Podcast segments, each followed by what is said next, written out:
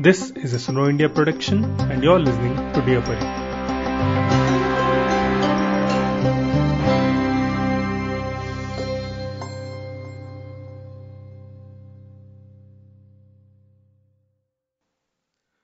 When we set out to produce Dear Pari Season 2, we were sure we wanted to feature four year old Shanaya, who was adopted by Kaushami. Shanaya was born intersex, which means they were born with both reproductive organs and are often mistaken to be transgender or third sex.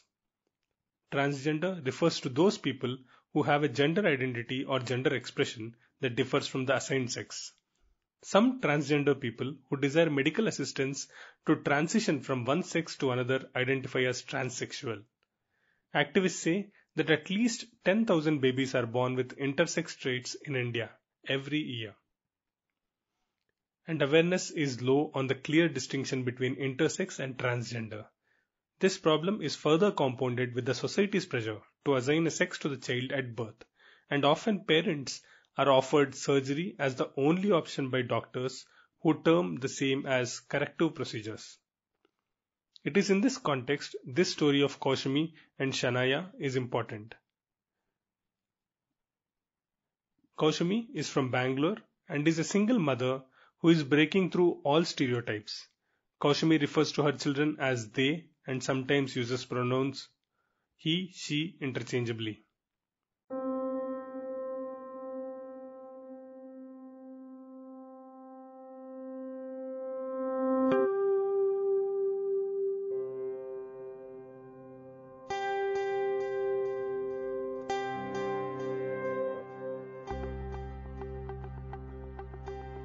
Hi, this is Rakesh Kamal, Hi, this is Padma Priya. hosts of your favorite adoption podcast, Dear Pari.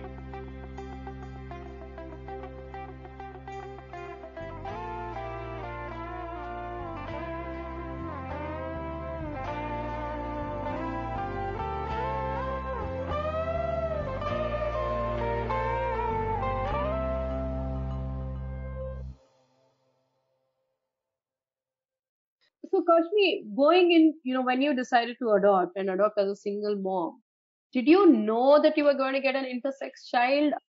When I registered for adoption a couple of years ago, I had registered for a two to four year old male child in the healthy category.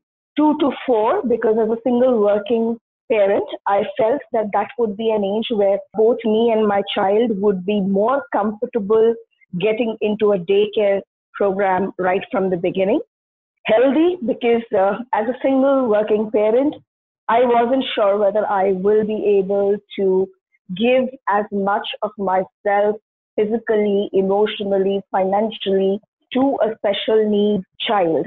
Um, not because I didn't want a, a special needs child, but because I thought that I'll not be able to do justice.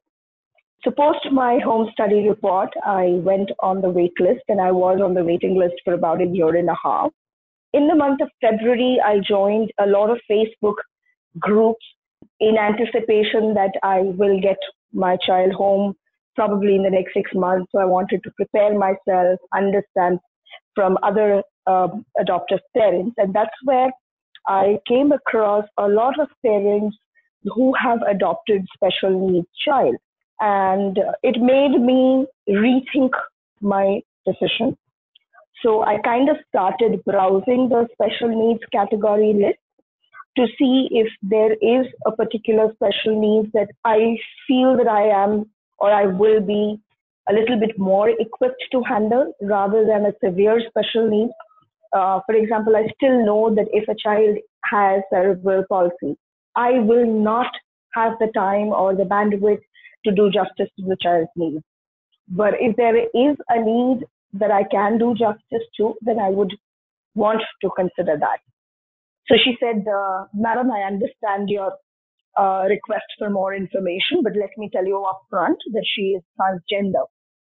And uh, so I said, okay, can you tell me more about it?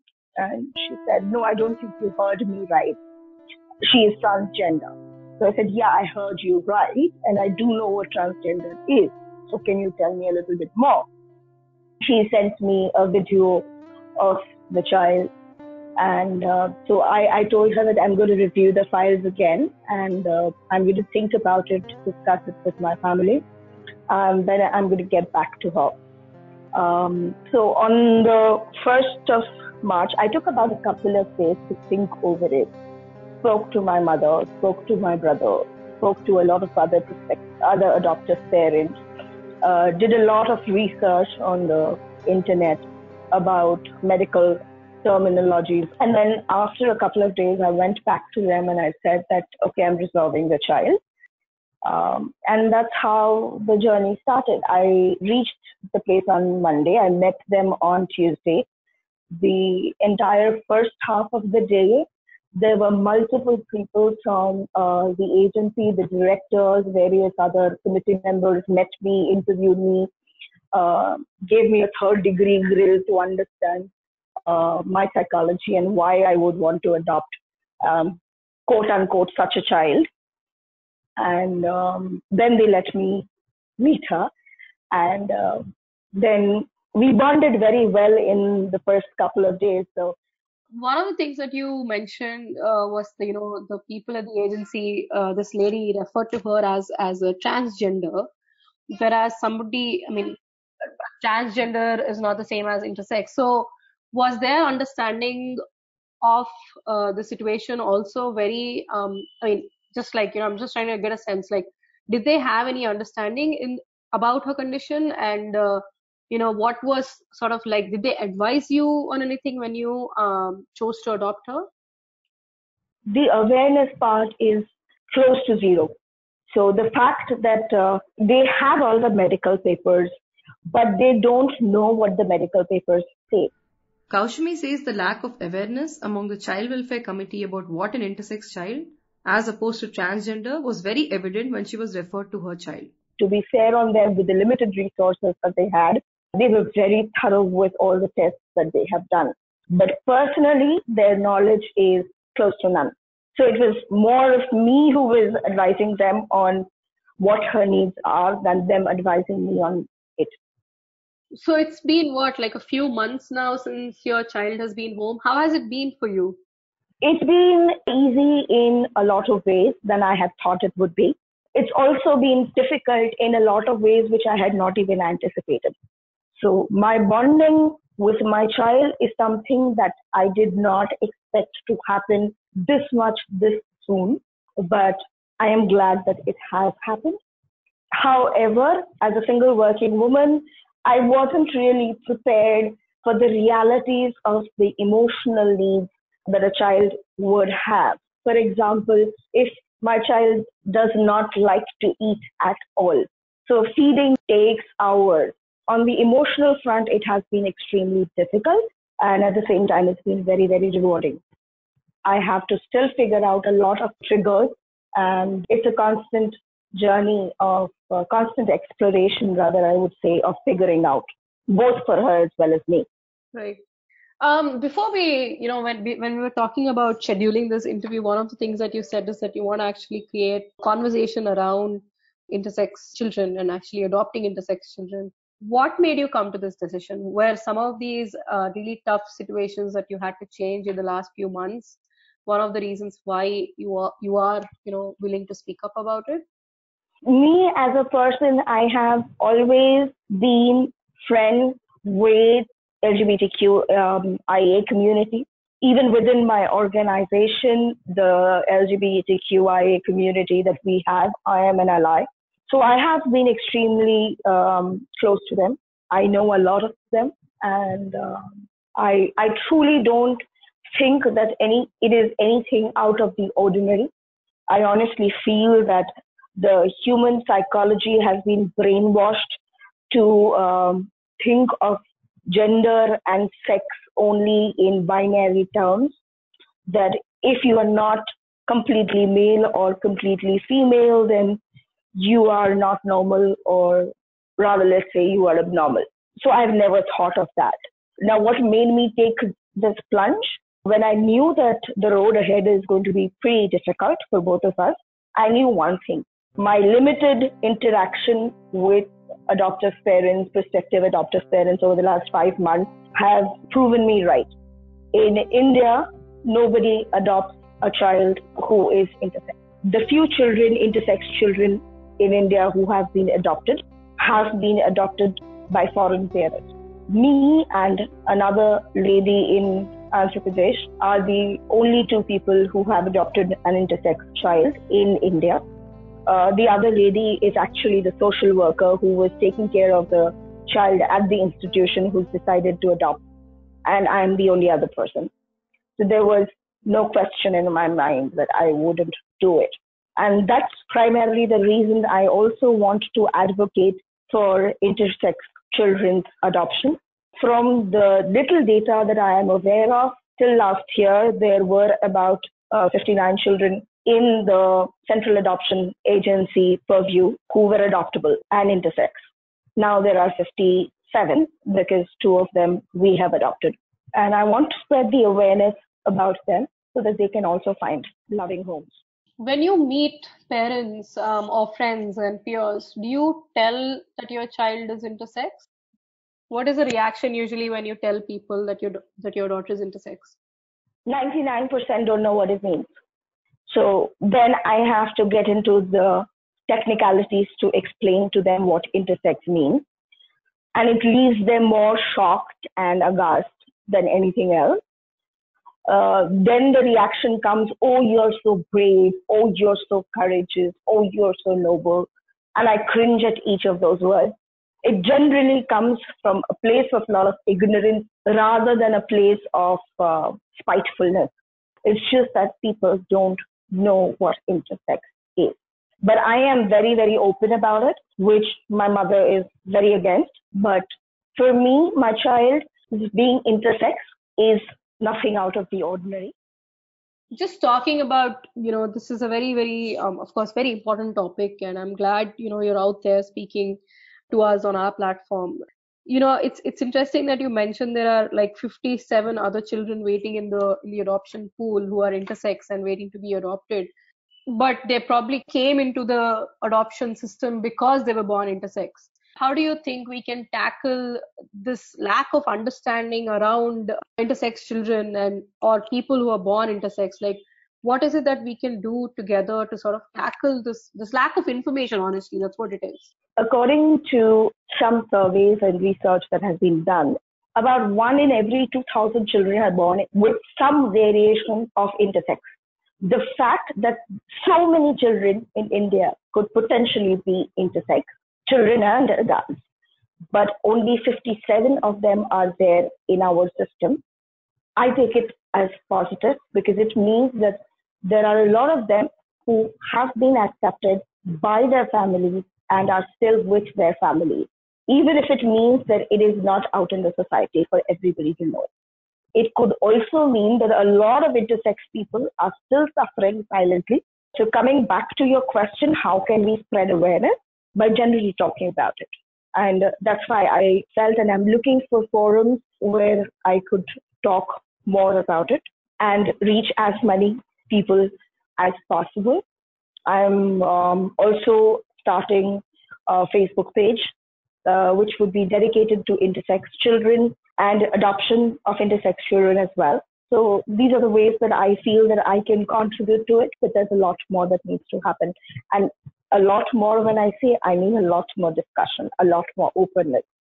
One of the other things that I want to ask about is I'm sure that, you know, when the medical tests were done and when you consulted with doctors, they probably advised you to go ahead and get like a surgery done the gender assignment surgery. Is that something that you're considering? Because I remember again when we were talking before this interview, you said that that's a decision that you actually want to leave for your child. How did you reach to that point where you're saying no, this is this is her, you know, her right to decide? So um, there are multiple factors to the question that you asked me. One is that yes, there has been a lot of pressure on me by the judicial system, by the medical fraternity, and by my family, close family members as well to get the gender assignment surgery done as soon as possible. The reasons that they give are not invalid. They are all valid reasons. That the child would be less confused in future, it is going to be easier for the child to recuperate after such a surgery at a young age. The child is not going to face any peer pressure or any kind of social stigma when the child gets into a school, um, will not be made fun of, ridiculed, etc. So those are all valid points, and I'm not dismissing them in any way. However, I have done a lot of research in the last four five months. I have read articles from the perspective of those who are pro the surgery. I have read articles and testimonials from those who are anti the surgery. And one thing that has resonated with me the most is that I am an extremely independent person and I'm an extremely opinionated person. Would I like another person, a third person, to make a decision on my body? Is the question that I had to ask myself. And if that decision is a life altering decision, would I be happy with a third person making that decision without any kind of input from me? No. I would like to give my child the same respect. So I want to accord my child the same respect that I would want to be accorded. The last thing is just from a maternal instinct perspective. I don't want my child to undergo any surgery which is not absolutely needed for my child's survival. Just moving the track a bit away um, and towards the, the Juvenile Justice Act and towards CARA itself, how well equipped uh, do you think they are to sort of explain to prospective adoptive parents about what an intersex child is and why you know adopting an intersex child is is as normal as adopting any other kid do you think that one that CARA is sort of equipped to have these conversations with the prospective adoptive parents? The Juvenile Justice Act in itself, I don't think specifies anything um, for children who are born intersex, and you know the numbers, like you rightly pointed out, could be much higher than what we are saying, right? Like what we're talking about. So just looking at the law and also looking at this implementing body, which is CARA, do you think they're actually equipped to sort of understand the needs of intersex children as well as explaining those needs to the parents. I don't want this to be particularly about intersex, but I want this awareness to be about all the special needs children. First of all, I think intersex children should not even be put on the special needs. If you put them in the special needs list, then you are typecasting them. If you want society to behave in a certain manner, you need to build the infrastructure and the support systems first. So that once society knows that there is adequate incentive for them to behave in a certain way, today, why will people adopt special needs children in India when we do not have the infrastructure and the support system to take care of them? We do not have a healthcare uh, program that uh, is sensitive towards the need of special needs children. We do not have health insurance uh, companies who are willing to insure special needs children, children with congenital uh, conditions. So why would parents want to take on this kind of a financial burden on them if the education system is not open to taking in special needs children and giving them the same platform that they give to uh, not special needs children, then why would parents want to take on um, the responsibility of a child's education in alternate ways. So I think the government needs to do more than just paying lip service, which it is doing right now, in terms of coming up with these infrastructures and support systems if they want the society to be more accepting and uh, welcoming of special needs children in their lives.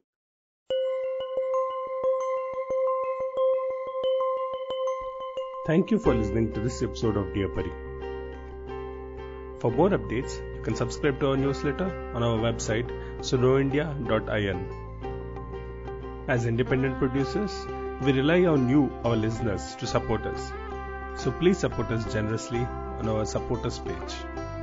As always, I would like to thank Team Suno India for their support in putting together these episodes. Rakesh Kamal, a production lead for editing, Tarun Nirvan, our digital lead for technical support, Kunika Balotra and Vaishali Pandian for research and reportage, Nikhil Rao of Indian Ocean for original music, and Priyanka Kumar for the incredible artwork.